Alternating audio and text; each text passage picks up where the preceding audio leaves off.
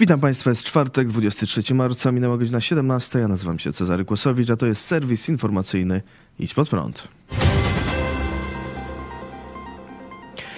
Minister rolnictwa obrzucony jajami. Wczoraj na Europejskim Forum Rolniczym w Jasiące koło Rzeszowa odbył się panel dyskusyjny dotyczący wspólnej polityki rolnej. Wziął w nim udział minister rolnictwa Henryk Kowalczyk. Kiedy miał zabrać głos, na widowni wstało kilkanaście osób w kamizelkach z napisami Oszukana wieś. Krzyczeli, że Kowalczyk nie ma prawa zabierać głosu. Jeden z mężczyzn otworzył pojemnik z surowymi jajkami i zaczął rzucać w stronę siedzącego na scenie ministra. Z nagrań wynika, że żadne jajko nie trafiło Henryka Kowalczyka. Wszystkie rozbiły się za nim na scenie. Minister Kowalczyk jest w ostatnim czasie obiektem ostrej krytyki rolników. Na targach rolniczych Agrotech w Kielcach kilkuset rolników ze Stowarzyszenia Oszukana Wieś wygwizdało i wybuczało ministra rolnictwa. Doszło do przepychanek z policją. PSL domaga się dymisji ministra. Rolnicy zarzucają Kowalczykowi m.in. oszukanie ich co do cen skupu zboża. W zeszłym roku szef resortu rolnictwa wzywał, by wstrzymać się ze sprzedażą zboża i zapewniał, że ceny skupu wzrosną.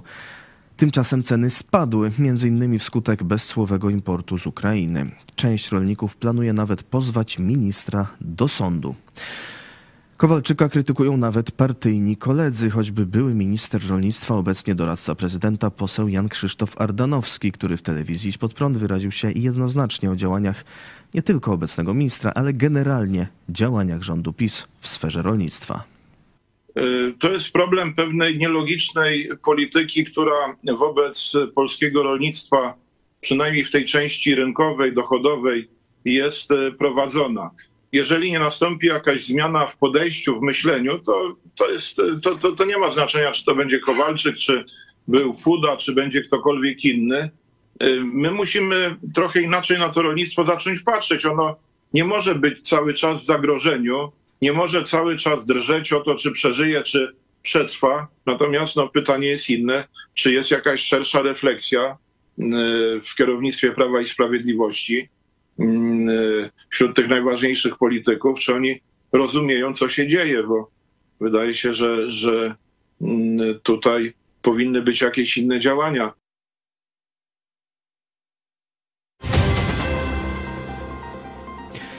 Jest umowa o wycieczkach młodzieży z Izraela. Wczoraj minister spraw zagranicznych Zbigniew Rau spotkał się w Warszawie z ministrem spraw zagranicznych Izraela Eli Cohenem. Podczas spotkania podpisano umowę dotyczącą wycieczek izraelskiej młodzieży do Polski.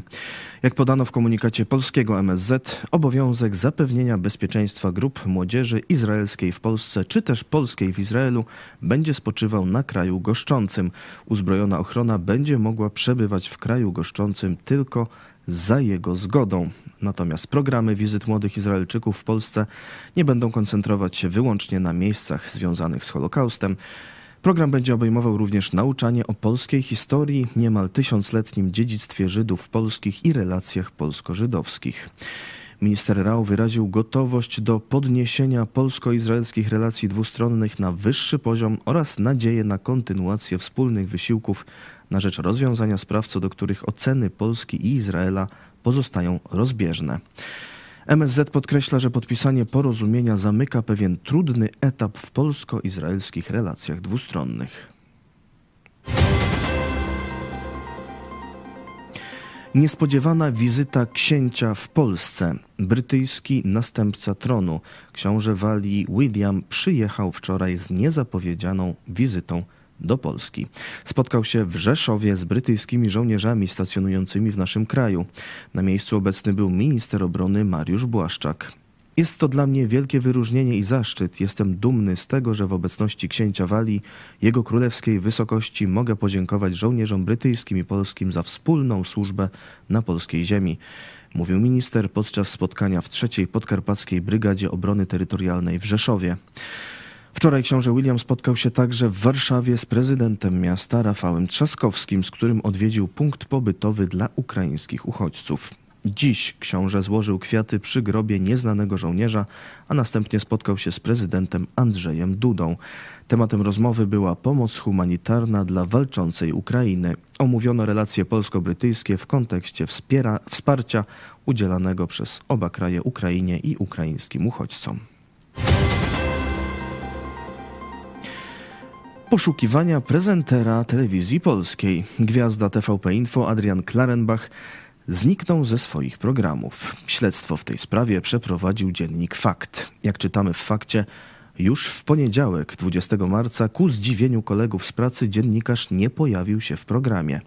Jak usłyszeliśmy od naszych informatorów, na pewno się nie pochorował. Czemu więc zniknął z anteny?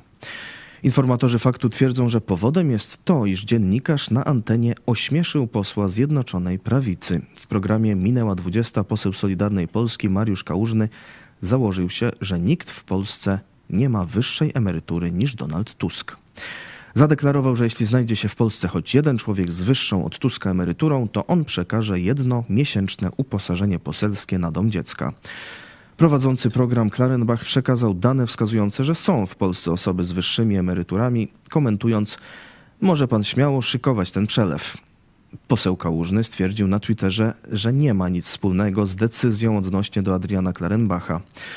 Ja szanuję wszystkich dziennikarzy TVP, nie znam powodów tych decyzji, nigdy nie skarżyłem się na żadnego z dziennikarzy TVP, nie mam z tym nic wspólnego, napisał poseł Solidarnej Polski. Poseł poinformował też, że zgodnie z zapowiedzią przelał 7 tysięcy złotych na placówkę opiekuńczo-wychowawczą w Toruniu. Telewizyjna agencja informacyjna przekazała, że redaktor Klarenbach nie został zawieszony, ale przesunięty do innych zadań. Od 1 kwietnia ma być głównym prowadzącym pasmo TVP3 Info, a teraz intensywnie wdraża się w nowe obowiązki. Nie, Izrael nie wprowadza zakazu prowadzenia misji i ewangelizacji. W ostatnich dniach w mediach głośno zrobiło się o rzekomym zakazie działania chrześcijańskich misjonarzy w Izraelu, co wzbudziło zrozumiałe oburzenie. Uspokajamy. Nic nie wskazuje, żeby taki zakaz miał się pojawić. Sprawę wywołali dwaj deputowani izraelskiego parlamentu z listy Zjednoczonego Judaizmu Tory, Moshe Gafni i Jakow Asher. Faktycznie złożyli oni w Knesecie projekt ustawy, według której za namawianie do zmiany wiary miałoby grozić więzienie. Projekt został złożony 9 stycznia, jednak dopiero w ostatnich dniach został nagłośniony przez media. Jednak projekt nie ma żadnych szans na przyjęcie. Co ciekawe, jak pisze Times of Israel, Moshe Gafni składa podobny projekt na początku każdej kadencji i nic z tego nie wynika. Premier Izraela Benjamin Netanyahu zapewnił na Twitterze, że nie będzie procedowania żadnego prawa przeciwko społeczności chrześcijańskiej.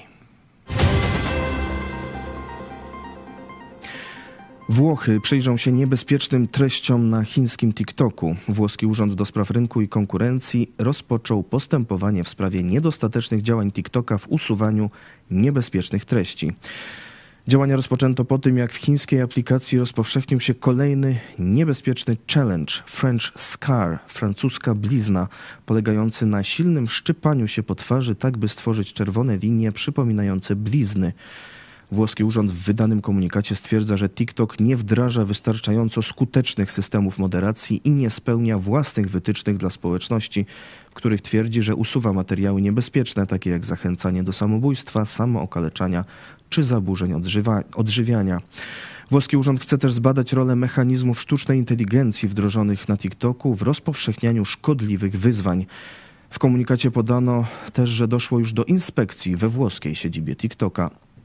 A dziś dyrektor generalny firmy TikTok, Shou Zi-chu, składa zeznania przed Kongresem Stanów Zjednoczonych. Między innymi o TikToku opowie dziś o godzinie 18 w telewizji Iść Pod Prąd dyrektorka Campaign for Uyghurs Rushan Abbas. TikTok to oprogramowanie szpiegujące na każdym telefonie. I kiedy ktokolwiek używa tej aplikacji, to Pekin monitoruje wszystko, co przez aplikację przechodzi. Wywiad z Rushan Abbas, dyrektorką Campaign for Uyghurs oraz Abdul Hakimem Idrisem, dyrektorem Center for, U- for Uyghur Studies. Dziś w telewizji pod prąd o godzinie 18. Zapraszam. I to wszystko. To wszystko w tym wydaniu serwisu. Dziękuję Państwu za uwagę. Kolejny serwis jutro o 17. Do zobaczenia.